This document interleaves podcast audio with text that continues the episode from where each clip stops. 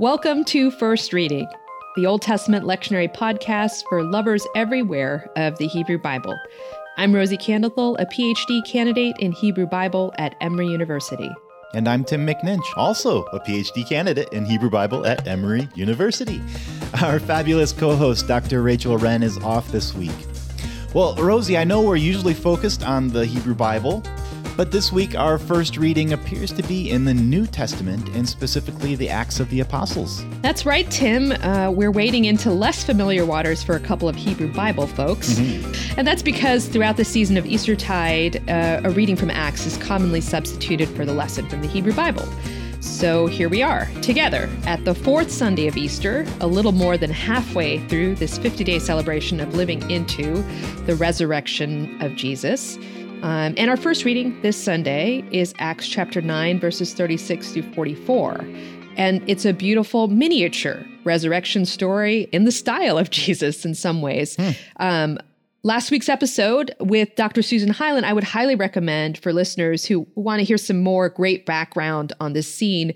Dr. Hylen uh, addressed the first part of chapter 9, verses 1 through 16, and it's it's really helpful. Mm-hmm. The pericope we're going to be talking about today uh, involves a dead woman with two names and a history.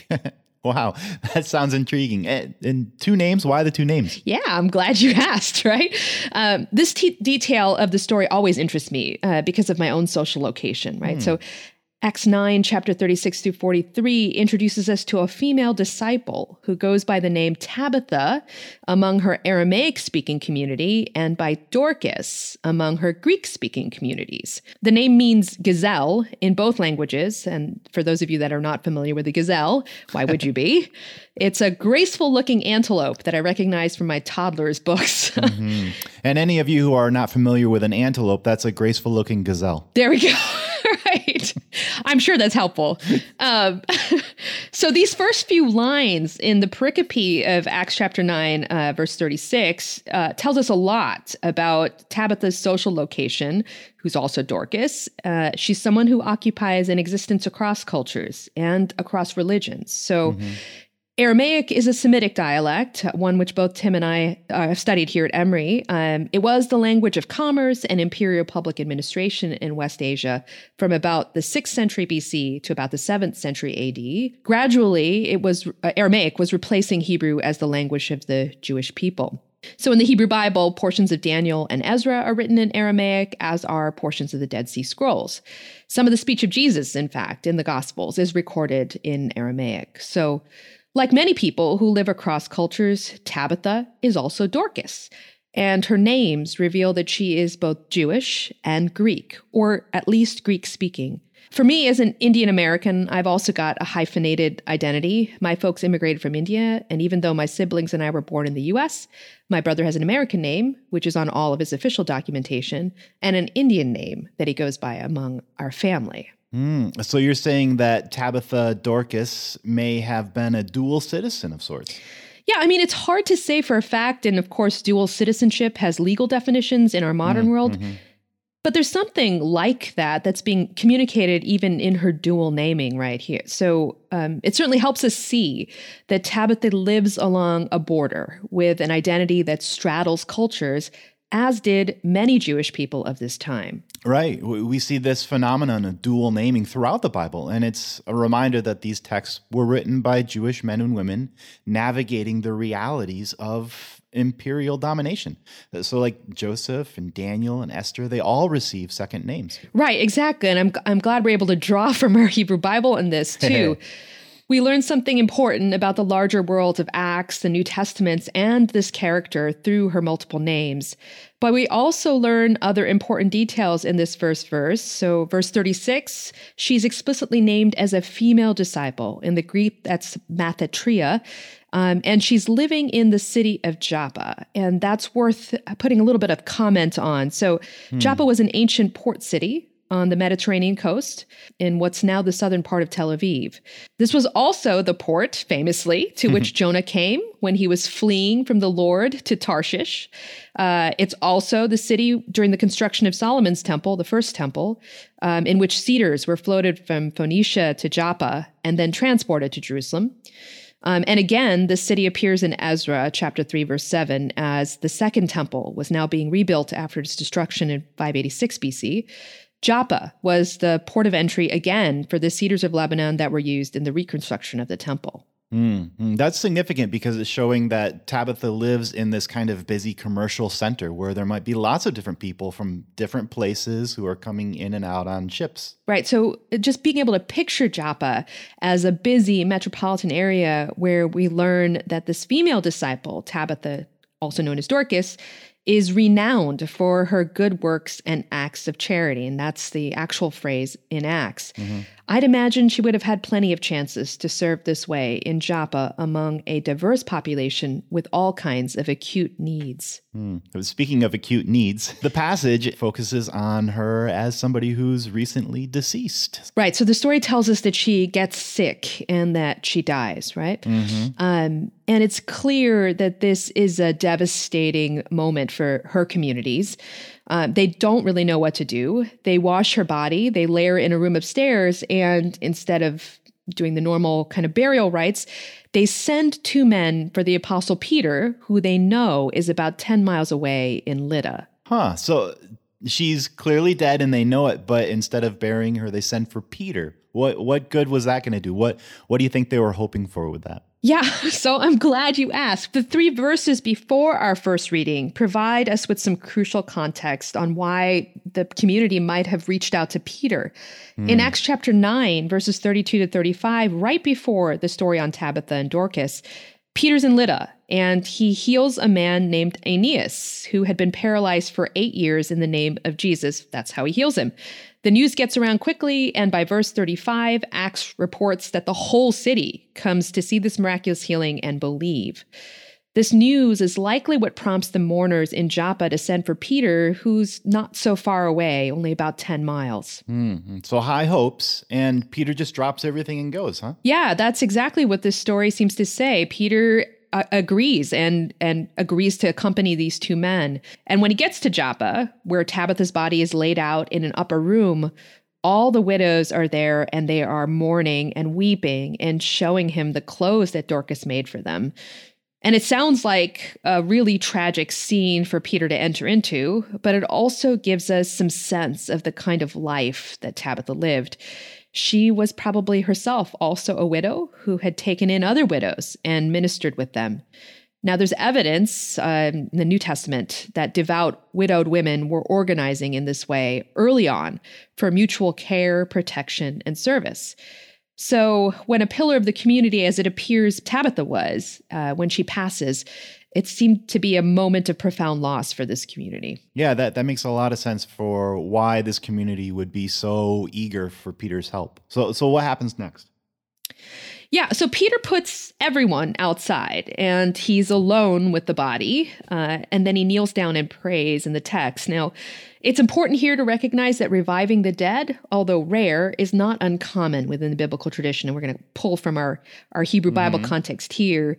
The great prophets Elijah and Elisha, both of whom raised people from the dead, also send people out of the room right before the miracle happens. Uh-huh, uh-huh. Um, and in Luke 7, Jesus raises the widow of Nain's son. And in Mark 5, Jesus raises Jairus' daughter again after he sends everyone but Peter, James, and John from the room.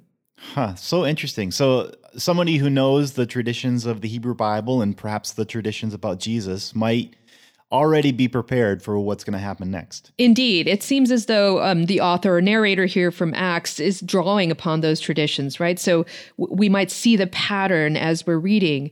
So Peter turns to the body. And interestingly, he calls her by her Aramaic name, Tabitha, uh, not Dorcas, right? Mm. And he says, Tabitha, get up. In the Greek, that would be Tabitha Anastethi. And the very interesting note for me is that in Aramaic, this would have been Tabitha Cum, which has a distinct echo of Jesus' word uh, in Mark 5, verse 41, when he uh, heals Jairus' daughter. Mm-hmm. Talitha cum is what he says there yeah, in yeah. the text. That's what I was thinking too. Yeah, there certainly seems to be echoes there, which makes me think about uh, who Acts was, the writer of Acts might have been drawing upon, what sources there, right? Mm-hmm. Interesting. Yeah. Tabitha sits up uh, in response to Peter's words, uh, and Peter helps her go out to greet the people outside who can see for themselves that she's alive, kind of in the demonstration pattern of Jesus at the beginning of Acts, where Jesus is shown to be alive to several communities. So the news spreads, and people everywhere believe in God as a result. And that is also a pattern in Acts where a miracle occurs, the news spreads, and people everywhere believe. Ah, yeah, and this is such a dramatic one too. So, what what uh, what sorts of preaching angles sort of present themselves to you from this story? Yeah, for me, um, as I said, I was first touched by all the biographical detail that's invested in this story about a dead woman with two names who serves a community faithfully in the midst of what seemed to be her own troubles and her own story of perhaps being widowed as well. This story reminds me of the importance and value of small acts of service, right? Tabitha, mm-hmm. also known as Dorcas, was important to the people of Joppa. She did what she could, and people seemed to love her for it. She wasn't as flashy or powerful as some of the other characters that we meet in Acts. She's probably a humble Jewish widow who came to follow the way of Jesus and served others in simple, straightforward ways. And I am reminded of the kinds of people in every congregation who are something like her. They're just steady, they're kind, they're generous. Um, they may not be looking for the podium for praise. They're, they're not the ones that are up front, but they're leaders nonetheless. And they often lead with the quiet goodness of their lives. For me, as I think about this age of social media, I am reminded of the righteousness and worth of small, often unseen acts of faith and love. That's a really helpful approach. I think I would probably take a sermon in that direction as well.